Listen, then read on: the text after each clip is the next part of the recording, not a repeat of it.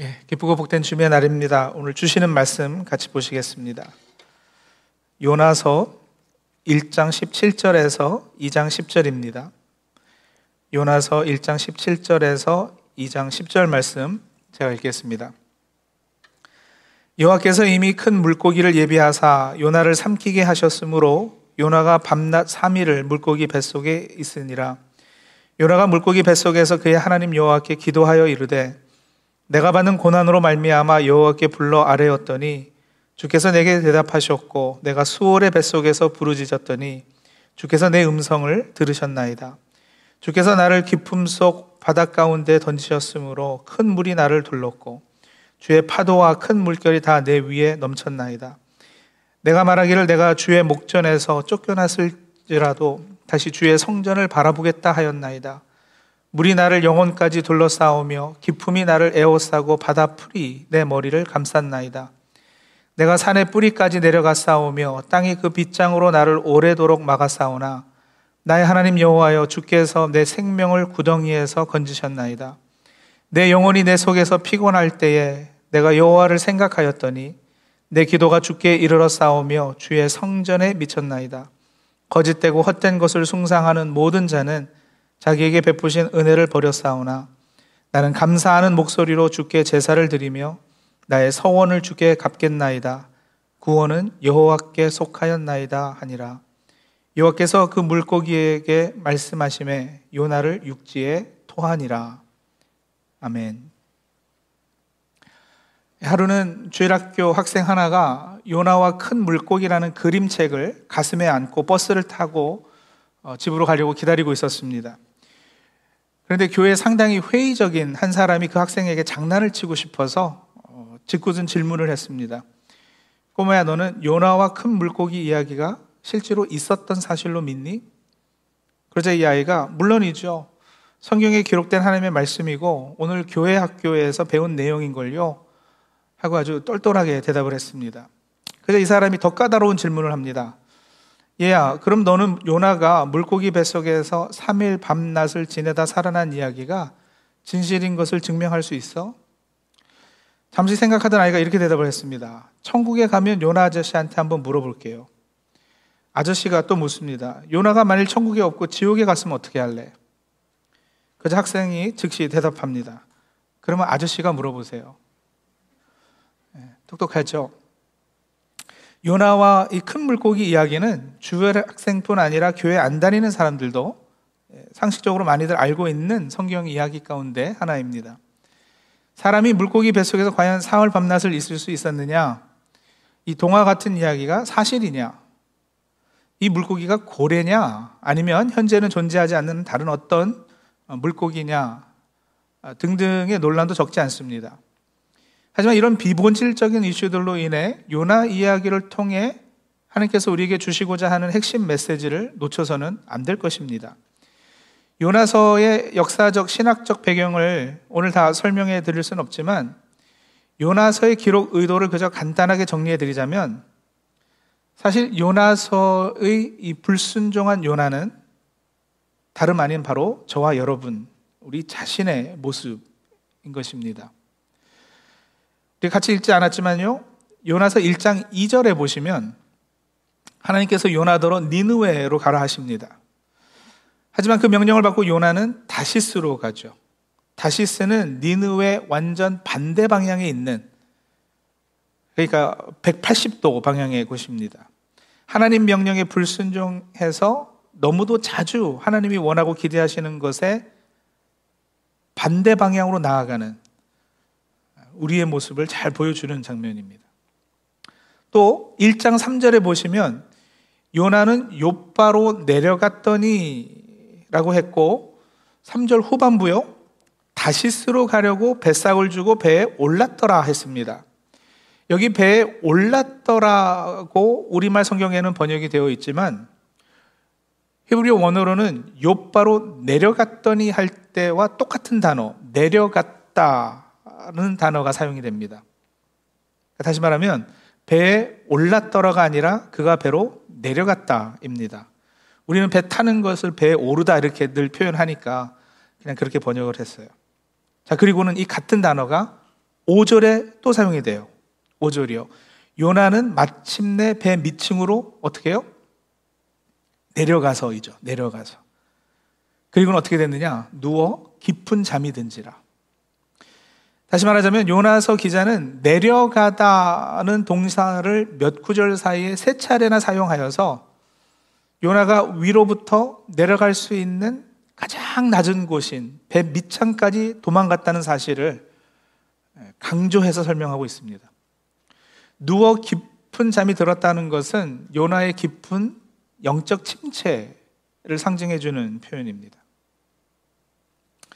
하지만 여러분, 사실 요나는 거기서 밑으로 더 내려갑니다. 그렇죠? 결국에는 물고기 뱃속으로 내려가잖아요. 이 물고기 뱃속은 오늘 봉독한 2장 2절에 보시면 수올의 뱃속이라고 표현이 되고 있는데, 수올은 히브리어로 죽은 자들의 세계, 죽은 사람들이 가는 곳이라는 의미를 가지고 우리말로는 주로 음부 혹은 지옥으로도 이렇게 번역이 되는 단어입니다.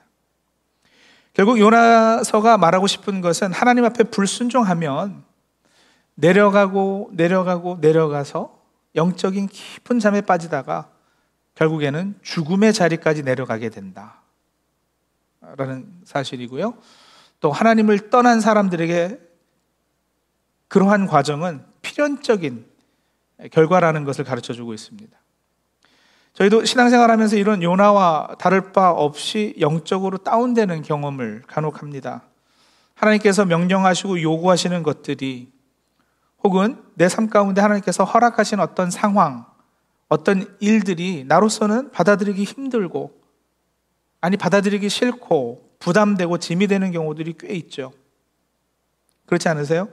우리 성도님들은 하나님께서 하시는 일들이, 하나님께서 내 삶 가운데 이루시고 계시는 것들이 다 마음에 드세요? 다 이해가 가세요? 불순종한 요나라고 우리가 손가락질하기 전에 요나의 입장이 되어서 한번 생각할 필요도 있어요. 니누에는 아수르의 수도 아닙니까? 아수르는 이스라엘의 원수 나라였습니다. 결국 이런 일이 있고 얼마 지나지 않아서 이스라엘은 아수르에게 멸망당해서 포로로 잡혀가게 됩니다. 그렇다면 이스라엘을 사랑하신 하나님은 오히려 니누에가 그냥 멸망하도록 내버려 두셔야지, 니누에로 가서 회개하라고 외치라 하시니, 외쳐서 회개하면 그 나라 살려주시겠다는 거 아니에요? 아니 어떻게 하나님을 믿지도 않는 이방 나라에 하나님께서 그렇게까지 관심을 두고 아끼실 수가 있습니까? 어떻게 택하신 민족 이스라엘에게 오히려 해가 되고 괴롭히는 그 니누에를 아끼실 수 있습니까? 애국자였던 요나는 도무지 이해가 되지 않는 거죠. 내 편인 줄로만 알았던 하나님께서 내 원수도 아끼신다는 것이 셈이 나고 화가 나서 못 견디겠는 겁니다. 우리는 이렇게 이해할 수 없는 하나님, 내가 기대하고 바라던 모습과는 정반대의 모습의 하나님을 대하게 될 때가 있습니다. 내가 기대하고 바라던 하나님은 내 앞길에 형통함을 주시고, 내가 하는 모든 일이 잘 되게 하시고, 내가 생각하기에 나에게 유익이 되는 것들 이루어 주시는 하나님이시죠. 사업도 시작하면 성공하게 해주시고, 자녀들도 다 좋은 직장, 좋은 배필 만나서 잘 살고, 늘 건강도 지켜주시고, 반면에 내 원수들은 망하게 하시는, 그래서 오늘도 무사히 어려움없이 잘 지내게 해주시는 그런 하나님을 우리는 기대합니다. 그게 솔직한 우리 모습 아닌가요? 따지고 따져서 하나님을 왜 믿습니까? 질문하면 결국 이런 어떤 안정, 평안, 복, 뭐 이런 것들이잖아요. 근데 그런 우리가 요나의 체험을 가끔 한단 말입니다. 니누에로 가라. 아니 주님, 그게 무슨 말씀입니까? 여러분, 어떤 분에게는 니누에는요, 자기 계획과는 전혀 반대되는 어떤 일이 삶 가운데 진행되는 상황이나 생각지 못한 삶의 어떤 변수가 생기거나 하는 것일 수 있죠. 또 다른 분에게 니누에는 기도하고 준비하며 추진한 어떤 일이나 사업이 날로 어려워지는 것일 수도 있습니다.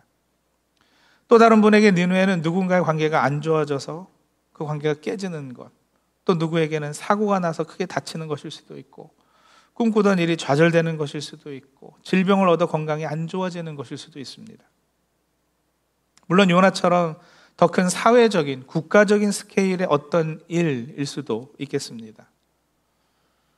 하지만 모두 니느웨로 가라는 명령처럼 이해할 수 없고 순종하기 싫은 것들이죠. 그래서 니느웨가 아니라 다시스로 도망하는 거예요.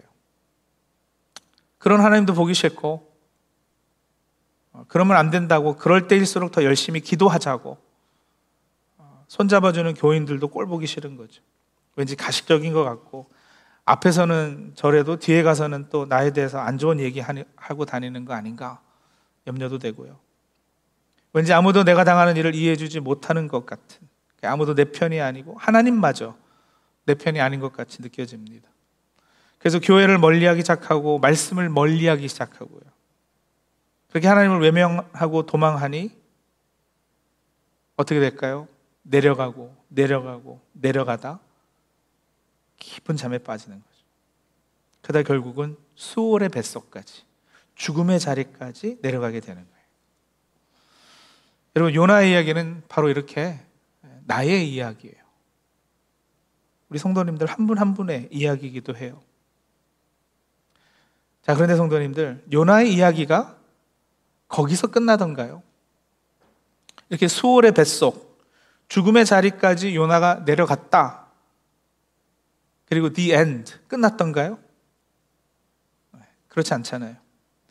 하나님께서 우리 삶 가운데 허락하시는 것이 이해되지 않아서, 상처가 되어서, 하나님으로부터 도망해서 영적인 침체 가운데 우리가 빠지기도 하지만, 하나님께서는 그런 우리를 그냥 내버려 두지 않으시는 거예요. 택하신 주의 백성이거든요. 하나님께서는 또 한 번 우리가 이해하지 못하는 방법으로 우리를 회복시키십니다.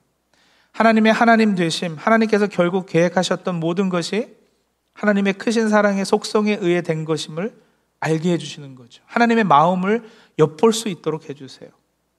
그리고 내 편협한 생각과 하나님에 대한 오해가 깨질 수 있도록 도와주십니다. 요나의 이야기가 그렇게 이어져 가요. 여러분, 수월의 뱃속, 그 큰 물고기 뱃속은 어둡고 축축한 죽음의 자리임이 분명합니다. 그 누구의 잘못도 아닌 요나 스스로가 불순종해서 초래한 결과인 것도 분명합니다. 하지만 하나님께서는 놀라운 반전을 만들어 주셔요. 그 수월의 뱃속이 요나에게는 오히려 다시 거듭나게 되는 부활의 자리가 되거든요. 요나가 자기 잘못과 하나님을 오해한 탓에 결국 수월의 뱃속에 들어앉았지만, 우리가 요나서를 자세히 들여다보면, 꼼꼼히 읽어보면, 수월의 뱃속은 다름 아닌 하나님의 사랑이요, 하나님의 은혜의 표현이고 수단이었던 것을 발견하게 됩니다. 수월의 뱃속이 어떻게 하나님 사랑이고 은혜의 표현이 되는지 한번 보실까요? 그 자리가 어떻게 회복과 부활의 자리가 되는지 한번 보실까요? 제가 4가지 핵심 단어로 정리를 해보았어요. 4가지 핵심 단어. 첫 번째, 물고기 뱃속은 사실 보호의 자리입니다. Protection. 사람이 바다에 빠지면 당연히 죽어야죠. 요나가 무슨 조우련도 아니고, 조우련이라 해도 그렇죠. 수영을 아무리 잘해도 망망대해에서 아주 오래 버티기는 힘듭니다. 근데 1장 17절 다시 보세요. 1장 17절이요. 여호와께서 이미 큰 물고기를 예비하사 요나를 삼키게 하셨으므로. 이 큰 물고기는 요나의 구원을 위해 하나님에 의해 미리 준비되었습니다.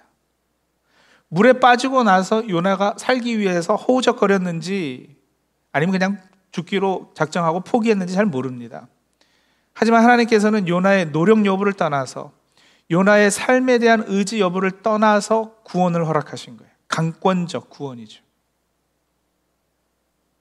요나가 착해서가 아니라, 요나가 보호받을 만한 어떤 행위를 해서가 아니라 전적인 하나님의 선택과 은혜로 보호하셨습니다. 큰 폭풍을 만난 세상이란 바다에서 허우적거리다가 힘이 빠져서 자신의 힘으로 도저히 아무것도 할 수 없는 자리에 있는 사람들이 오아시스처럼 만나는 위로와 보호와 구원의 장소, 그 자리, 이 물고기 뱃속, 수월의 뱃속입니다. 두 번째로요, 물고기 뱃속은 묵상의 자리이고 회개, 기도의 자리였어요.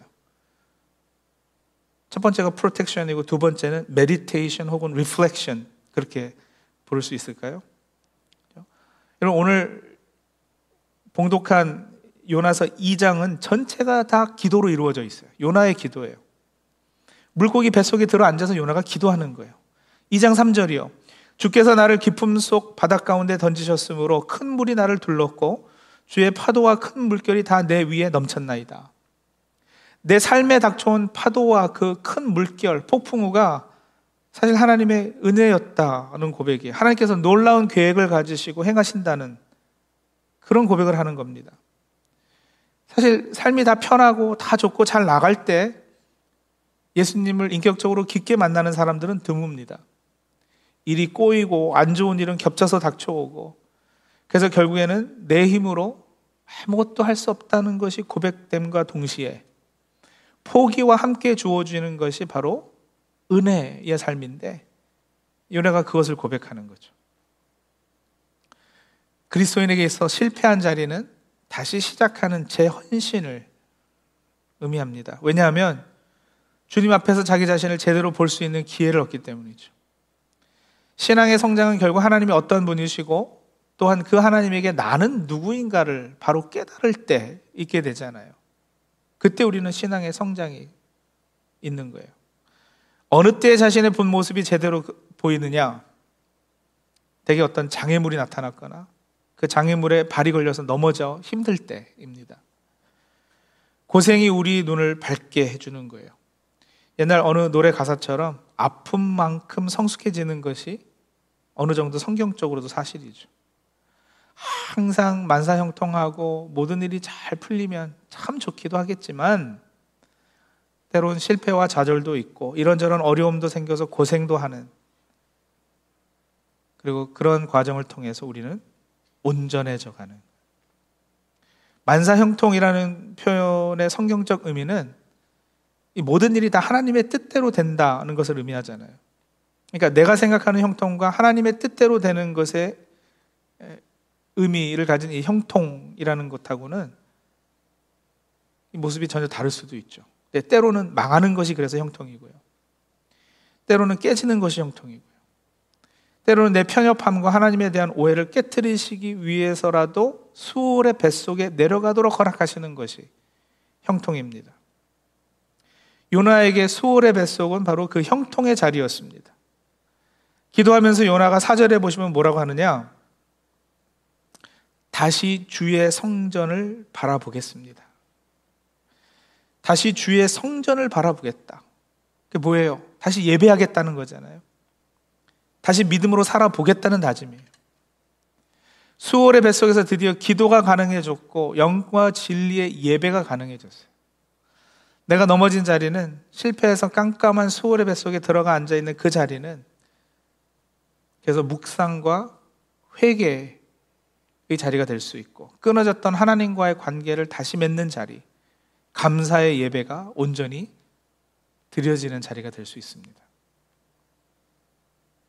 Protection, meditation. 세 번째는요, 물고기 뱃속은 방향 설정의 자리예요. 새롭게 방향이 설정되는 자리, direction. Protection, meditation, direction이죠. 2장 10절이요. 2장 10절. 전반부에 보시면 이렇게 되어 있어요. 여호와께서 그 물고기에게 말씀하시매. 지금 이 물고기는 누구의 명을 받고 따르는가? 여러분, 요나 때문에 하나님께서 한낱 물고기에도 말씀하십니다. 이거 생각해보면 엄청난 일 아니겠어요? 하나님께서 물고기에게 친히 말씀하셨다. 하여간 이 물고기는 하나님의 명을 받고 따릅니다. 하나님이 가라는 곳으로 가겠죠. 그 물고기 뱃속에 있는 요나는 결정권이 없어요. 뱃속에서 요나가 발길질을 한 번 하면 물고기가 왼쪽으로 가고, 요나가 발길질을 두 번 하면 오른쪽으로 가고, 자기가 뭐 방향을 결정해서 갈 수 있는 이런 게 아니라는 거예요. 무슨 잠수함이라고 물 위를 보는 망원경 같은 것이 있는 것도 아니고요. 물고기가 가는 대로만 그 뱃속에 있는 요나가 가는 방향도 정해져요. 삶의 방향을 잃고 헤매던 영혼들이 이제 하나님의 주권과 섭리에 이끌려서 하나님 가라는 곳으로 가고 오라는 곳으로 오는 자리, 수월의 뱃속입니다. 마지막으로 물고기 뱃속은 새롭게 태어나는 자리죠. 거듭나는 자리. Protection, Meditation, Direction, 그리고 마지막은 Resurrection이에요. 부활이에요. 2장 10절입니다. 2장 10절 한번 같이 한번 봉독할까요? 2장 10절 같이 있습니다. 여호와께서 그 물고기에게 말씀하심에 요나를 육지에 토하니라. 요나를 육지에 토하니라. 예수께서도 이것에 관해 말씀하신 적이 있으셔요. 마태복음 12장 38절에서 40절입니다. 마태복음 12장 38절에서 40절. 그때 서기관과 바리새인 중 몇 사람이 말하되 선생님이 우리에게 표적 보여주시길 원하나이다. 예수께서 대답하여 가라사대 악하고 음란한 세대가 표적을 구하나 선지자 요나의 표적밖에는 보일 표적이 없느니라. 요나가 밤낮 사흘을 큰 물고기 뱃속에 있었던 것 같이 인자도 밤낮 사흘을 땅속에 있으리라. 요나의 표적, 이게 무슨 표적이죠? 인자도 밤낮 사흘을 땅속에 있으리라.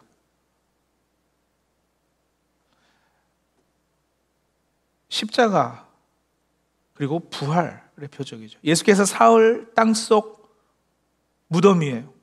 죽음의 자리잖아요. 수월에 계셨습니다. 그러나 죽음은 생명 그 자체이신 예수 그리스도를 계속해서 가둘 수 없기 때문에 결국에는 토해낸 거예요. 땅 밖으로 부활하신 겁니다. 요나가 경험한 불순종과 죄로 인한 죽음과 부활의 체험, 인간의 모든 죄악을 짊어지시고 그로 인해 십자가에 돌아가실 수밖에 없으셨고 또 하나님의 능력으로 부활하신 것과 상당한 유사성이 있는 거죠. 그리고 바로 그런 체험은 여러분, 오늘 저와 여러분이 경험할 수 있고 또 해야지 되는 것입니다. 우리가 살다 보면 치명적인 잘못도 하고 의식적으로 하나님 앞에 불순종도 하고 내가 하고 싶은 대로 살기도 하고, 그래서 그러한 삶의 당연한 과정과 결과로 생기는 내려가고 영적 침체, 절망, 죽음의 경험들이 여러분 그것으로 끝나는 것이 아니라 하나님의 은혜로 protection, meditation, direction, 그리고 결국은 예수님 안에서 새롭게 태어나는 resurrection의 계기가 될 수 있다는 것이죠. 요나는 부활을 경험하고 다시 니느웨로 향합니다. 다시 사명자로 서게 돼요. 자, 성도님들, 혹시 성도님들은 요나와 같이 수월의 뱃속 경험을 해보신 적 있으신가요? 아니, 지금 하고 계시지는 않나요? 도무지 순종하기 어려운 명령을 하신다거나 삶 가운데 도무지 이해할 수 없는 그런 상황을 허락하시는 하나님, 내가 기대하고 바라던 모습과는 정반대의 모습의 하나님을 대하고 계시지는 않는지, 내가 바라던 형통함을 허락지 않으세요? 내 편이 안 되어주시는 것 같으세요? 때로는 교회도, 교인들도 다 보기 싫고 그래서 가라는 곳 반대 방향에 있는 다시스로 떠나고 싶으신 적 있으시죠? 그러면서 영적으로 다운되고 내려가고 침체되어서 결국 수월의 뱃속까지 내려가는 그런 경험이요. 여러분, 저 개인적으로는 찬양교회 부임해서 처음 설교한 바로 다음 주일, 2022년 새해 첫 주일이었는데 그때부터 오미크론으로 인해서 비대면 예배를 드리게 됐어요. 저는 이 상황이 상당히 불만입니다.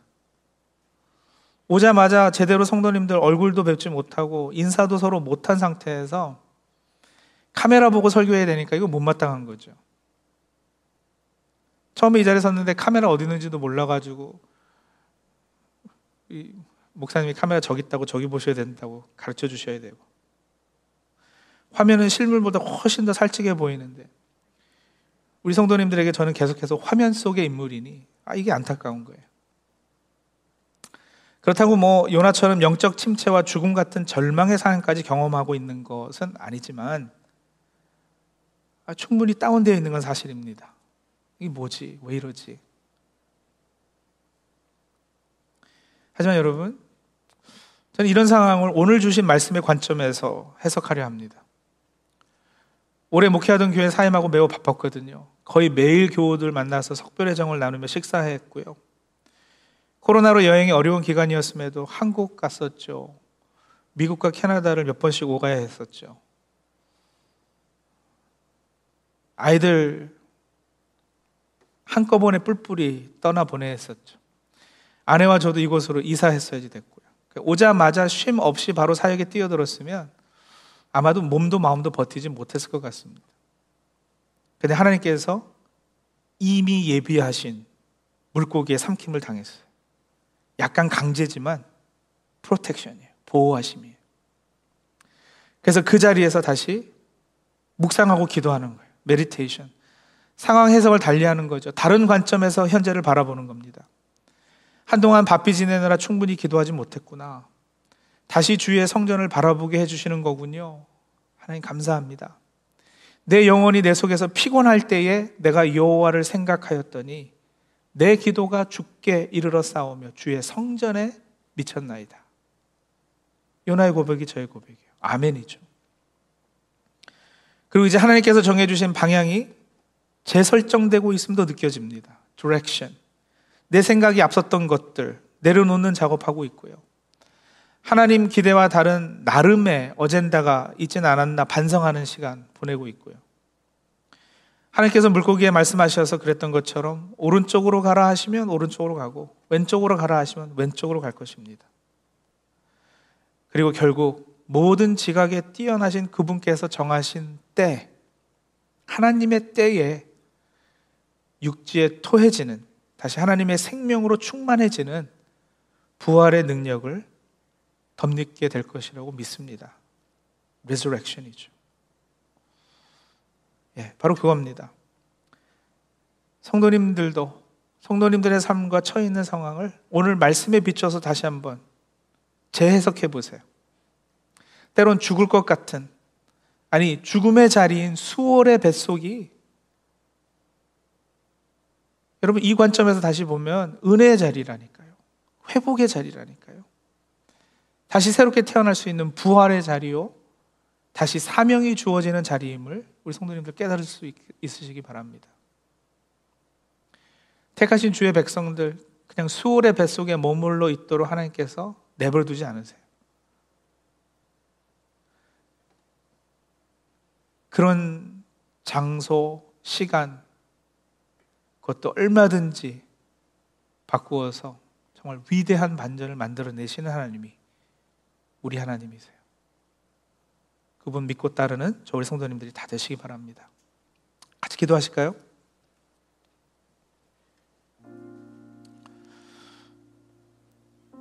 여러분 잠시 그렇게 우리 삶의 위대한 반전을 만들어내신 하나님께 감사하고 또 하나님 높여드리는 시간 잠시 가질까요?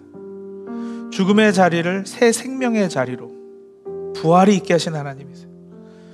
불순종하고 반항하던 나에게 다시 사명 주셔서 주의 일하게 하시는 그 은혜를 좀 깊게 묵상하는 시간 가지면 좋겠습니다. 내려가고 그래서 침체되어 좌절하는 수월의 뱃속에 경험들 다 해보시잖아요.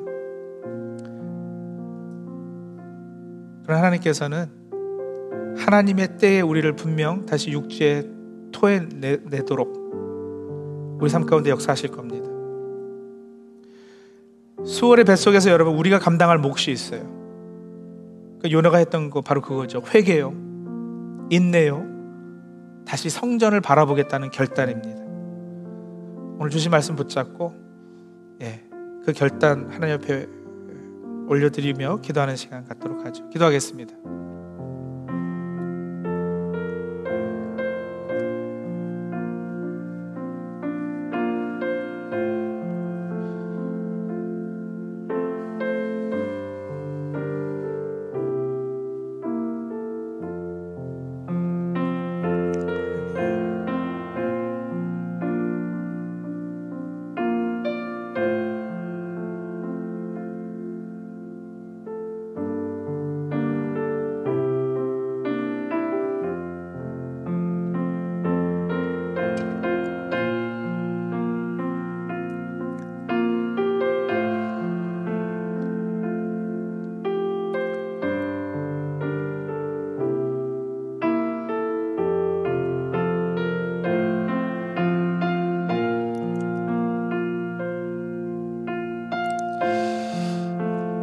하나님, 수월의 뱃속에 앉아 영적인 침체와 좌절과 죽음을 경험하고 있는 모든 성도들 하나님께서 친히 찾아주시옵소서.